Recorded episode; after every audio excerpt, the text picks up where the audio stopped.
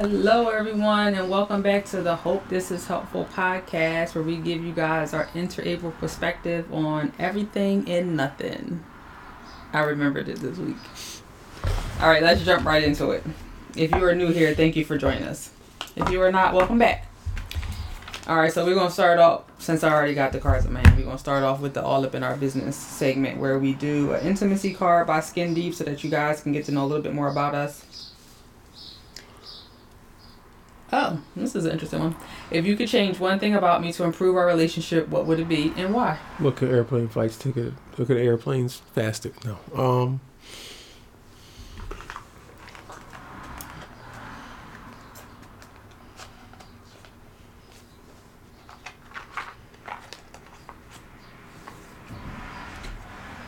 I almost feel like my answer is close to what my answer was for our question on another episode.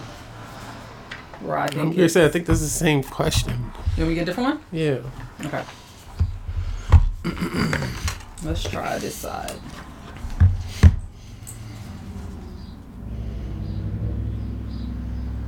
Hmm.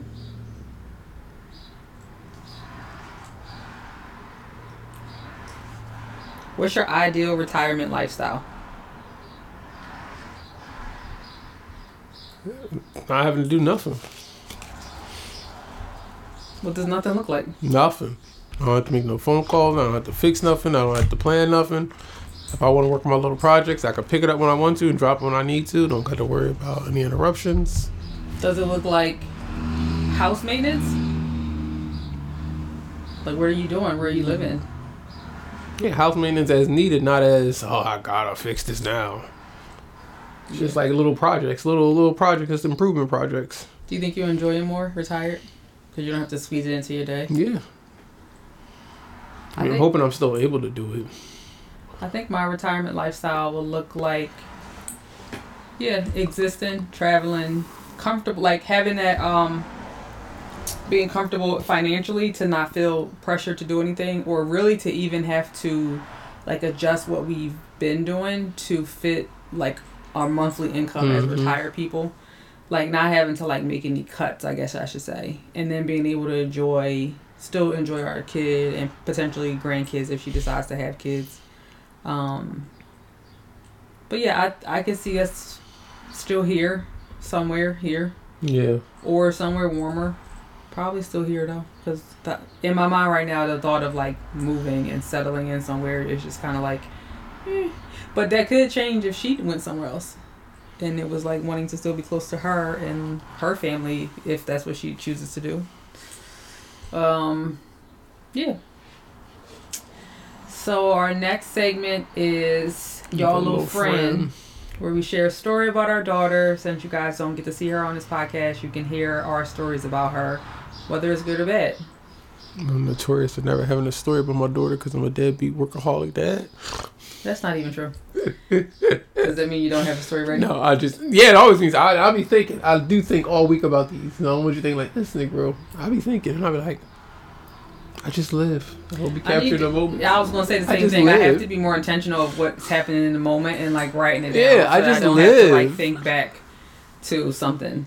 Cause I'm trying to think of like any, anything interesting happened this last week. It does, but you can't remember it. It always does. Um, our little friend is growing. She has she has two and a half more weeks of school left. She's thinking about doing. She's a great. She's becoming a great swimmer.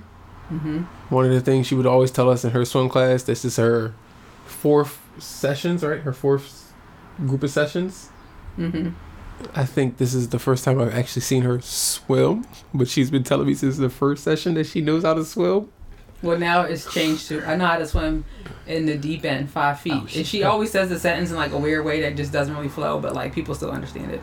And I she know how to swim in five feet, the deep end, or I know how to swim in the deep end, five feet, and it's like okay.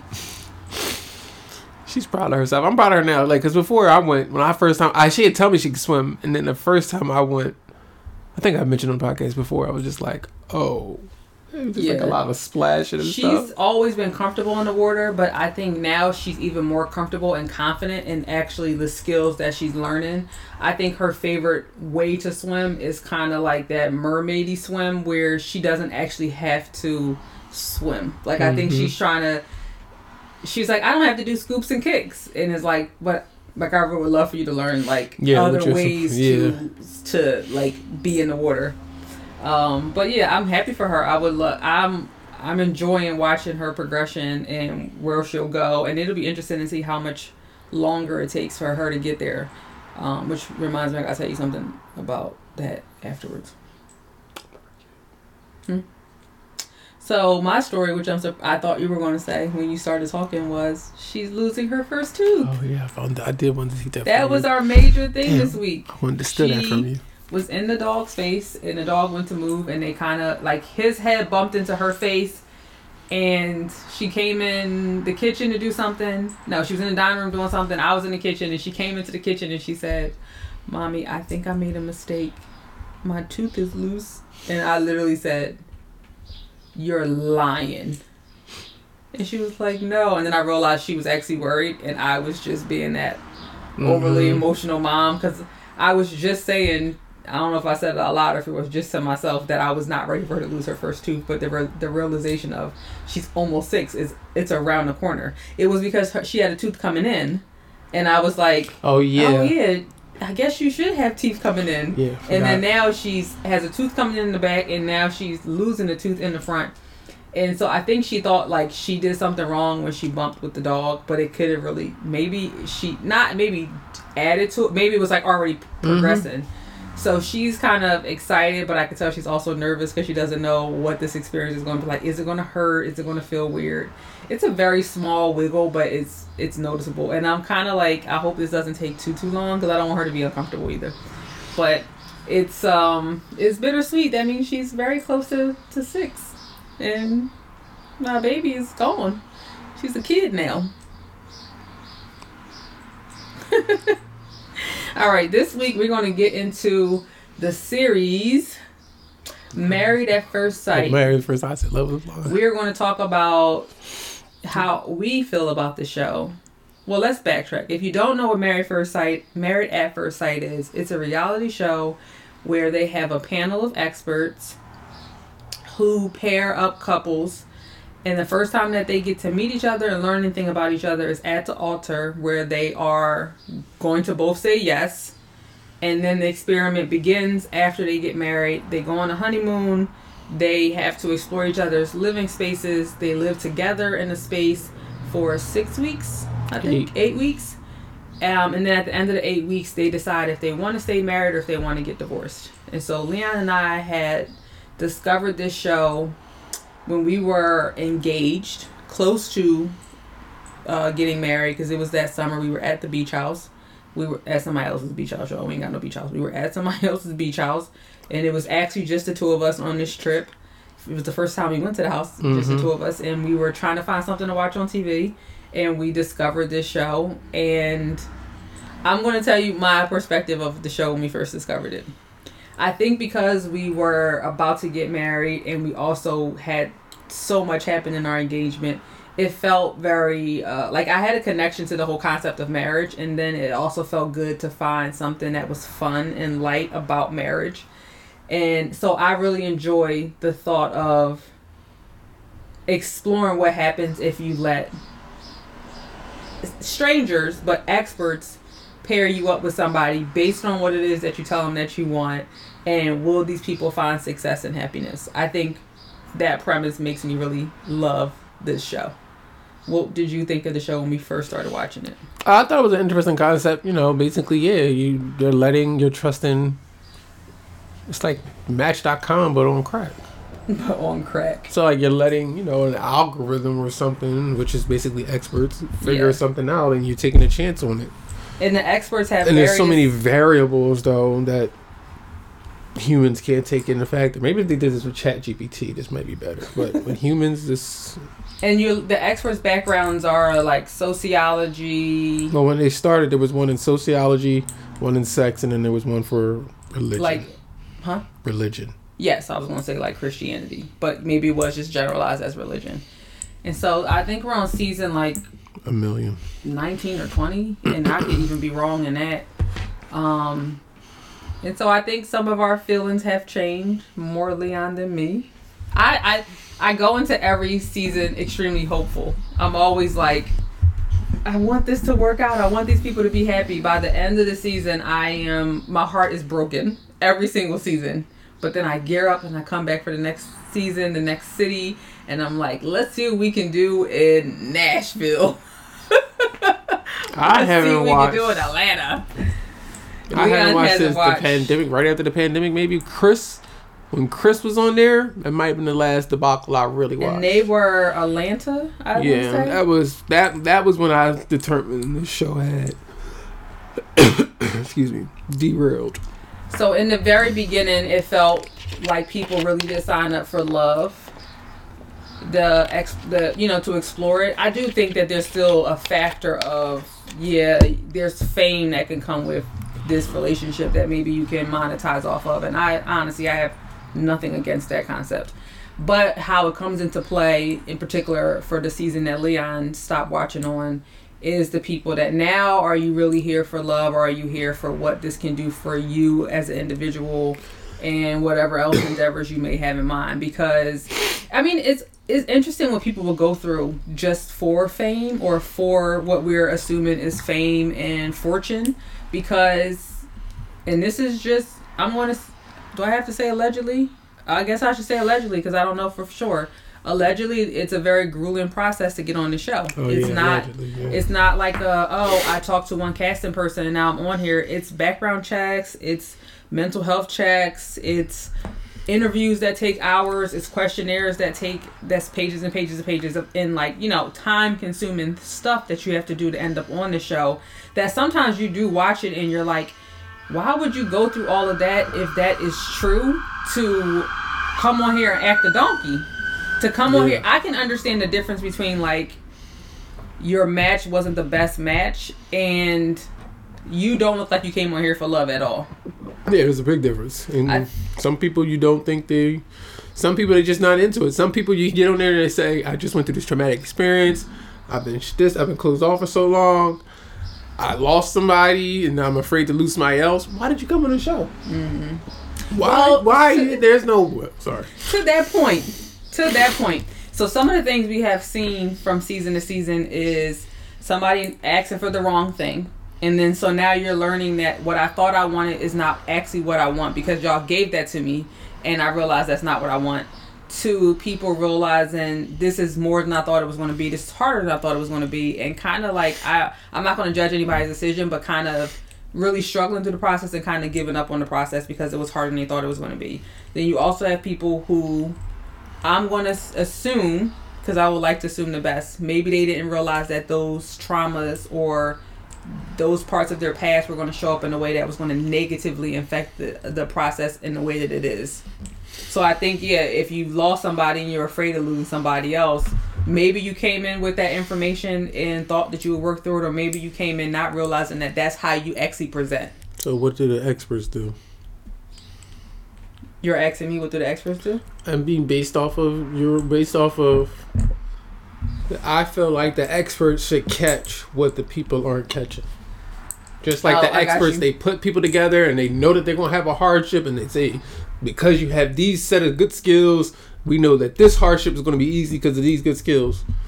What skills are you putting together with somebody that says, "I lost somebody, I'm afraid to lose somebody else, so I'm gonna be closed off this whole eight weeks, and hope you just take me in." So are you asking the question of what is happening behind the scenes before the show airs that the experts aren't catching this? Is that what you're asking? Because I don't know if people are really going in there and saying, I lost somebody before, so I'm going to come in here closed off, but I'm hoping that y'all can help me still find somebody. Or are you asking, like, what is this? Why? I mean, maybe they should cross. process. Yeah, what is the vetting process? Because why mm-hmm. isn't it not cross correlated with the confessionals? The confessionals or interviews? Ahead of time. Either or, like there's somewhere along the line where they should know, like, oh shoot, like where? When do they find out? Like, when do they go back to check their process? So maybe yeah, the first couple seasons they got people on there that didn't they didn't know had these traumas that would affect them. But there's a lot of people in their one on ones, like when they're talking to the camera, admitting things that are kind of red flags. Okay, so my question to that, I'm not. I, I understand what you're I mean, saying. I'm not asking you for an answer. I'm not asking you to defend it. I'm not asking. I'm just. This is. These are my reasons why I don't watch the show anymore. My question to that is do do you think all of these things always present as we shouldn't cast this person? Yes. Because what if there were things about our relationship that people were like, you guys shouldn't get married because this like, he's closed off to this part of it? Or do you think they may notice it and they're like, we can help them work through this? I think they. I think in this situation, because you're putting people in a pressure cooker with cameras, with other people involved, you should make it a lot easier. You should make it. You're not saying get the easiest participants. I say you should get some with a lot less to deal with because I think we had people just on the outside watching us and we knew we was being watched and it was just weird. Imagine like you got a man right in your room, like two people just sitting there staring at probably more. But like you know what I'm saying? Like you just got camera crew and mm-hmm. cameras and this stage. They like have this conversation about finances with these four cameras and these high ass lights. Boom. Pressure cooker. It's like if I all my flaws is gonna come out right away. I don't know. I, I also you, you feel like you in a pressure cooker now, it's just one camera or you. I also wonder, and I'm not saying this is right or wrong. I'm also wondering if you're creating a show, that means that you need people that can actually participate. And so sometimes does it come down to not only is it I'm not just picking you as an individual. I have to think about everything it is that what I like about you, how well you'll probably end up filming because we do have to consider how people show up on camera. Mm-hmm. But then okay, what exactly did this person ask for in a spouse? Do we have somebody that matches up to what this person asked for? And then does that person show up well on camera? And does the things that that person want match the same things or do we think that even though they may be opposites that they could potentially still build this beautiful thing? So then it's kind of like what I would and this is probably a terrible analogy, and y'all can totally read me in the comments. Leon, I know you're gonna have a thing to say, but is it like like when you do like fantasy football or like a draft where it's like all of these brackets that end up narrowing all of your options down so much smaller because there's so much so many factors it is the timing it's probably availability it's probably how well they their personalities show up on camera. And not to say that you have to be super outgoing because we've seen some introverted people. We've seen some people who definitely seem even neurodivergent eh, and have been able to make it through the process. I do think that even if it doesn't work out where you don't decide to stay married i don't always see that as a failure of the show and the process because a lot of people grow as individuals they get to explore parts of them. They get to challenge themselves in these situations and then they still get to make it out and hopefully become better people. There was one girl who didn't realize she had adhd until after the show. So she showed up in a way that made her look kind of bad on camera. But then it was i think somebody watched it and like was like i think you have adhd and you don't realize it. And maybe that's part of why you look the way that you look and you seem so explosive and so her situation ended up not being successful but then at the end of the day he ended up being a hoe. So it didn't really make a difference. She, she still was terrible but like he also wasn't the best character either. So i think that sometimes you can walk away with it with some level of like it was still worth it. It doesn't always have to be this guaranteed So you mean a failure from individual standpoints? Because the show as, a, as a as an experiment, it's a failure. But but we also have to remember is the show saying like we can guarantee that these people like or are they saying like let's see what happens if we if we try? Yeah, it's an experiment. It's a failure. It's an experiment. It's failure. Again, like I said, when do you pull the plug on a failed experiment? How much money are you still funneling into this? Well, because I think the experiment is twofold. How many people actually successfully stay married, but then also, like you said, it's the ratings. It makes for good TV. No, it doesn't. Enough people still watching it, me included. I get caught up for this week. I I love the show. I uh, and again, like I said, every season I watch with great anticipation. I will say I liked it more in the beginning when they the couple seemed way more wholesome and there for all of the right reasons.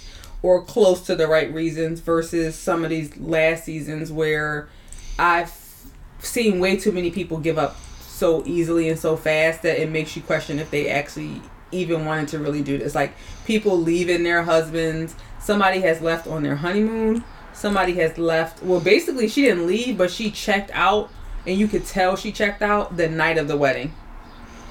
And oh, that white, um, that um, that chick that we knew that we saw, or somebody else.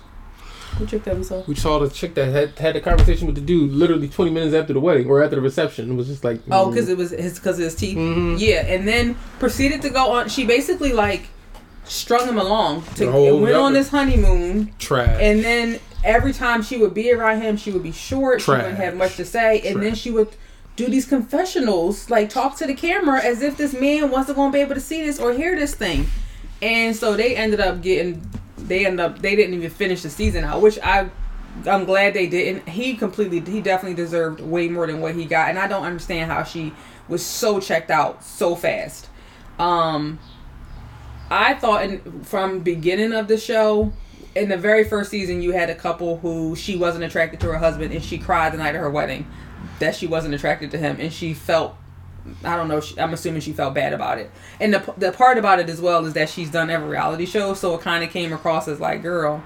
But she was able to turn it around, and they're still married to this day. After all of these seasons later, they have two kids together, and so I thought that would be more of what you would see as the seasons went on. Of like that was more of the fear of like, dag, what if they can't find like that intimacy and compatibility and like the physical but they because when the experts are matching you they're matching you on paper because mm-hmm. you don't see this person at all until you meet them at the altar.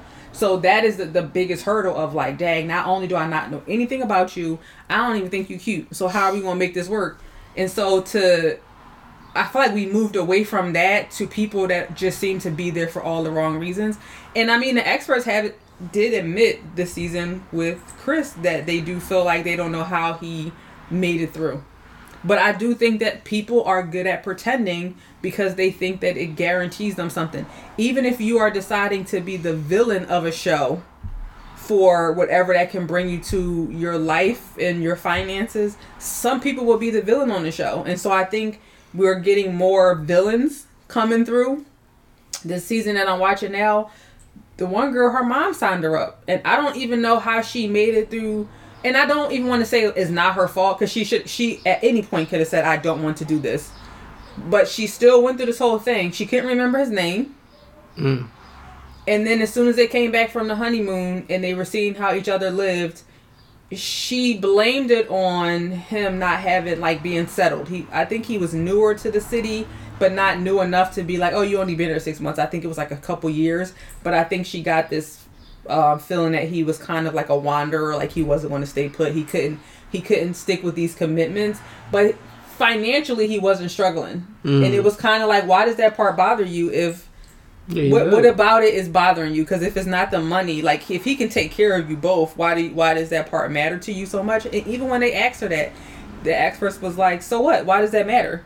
she kind of couldn't bring herself to come ar- like come around it, and so they ended up calling it quits right after they came back from the honeymoon. And so, if you have not watched the show, I think Call it quits. I think is a good watch. Maybe you might want to watch an older season first and compare it to a newer season. If you have watched the show, I would love to know your thoughts on it. Um, again, if you haven't watched it, tell me what you think about the concept in general. And if you have watched multiple seasons, what have you thought about the transition from where we started to where we are now? And have you stopped watching or will you keep watching? I want to keep watching. And I hope you guys keep watching this podcast or listening to it wherever podcasts are found. We will see you guys in two weeks. Bye.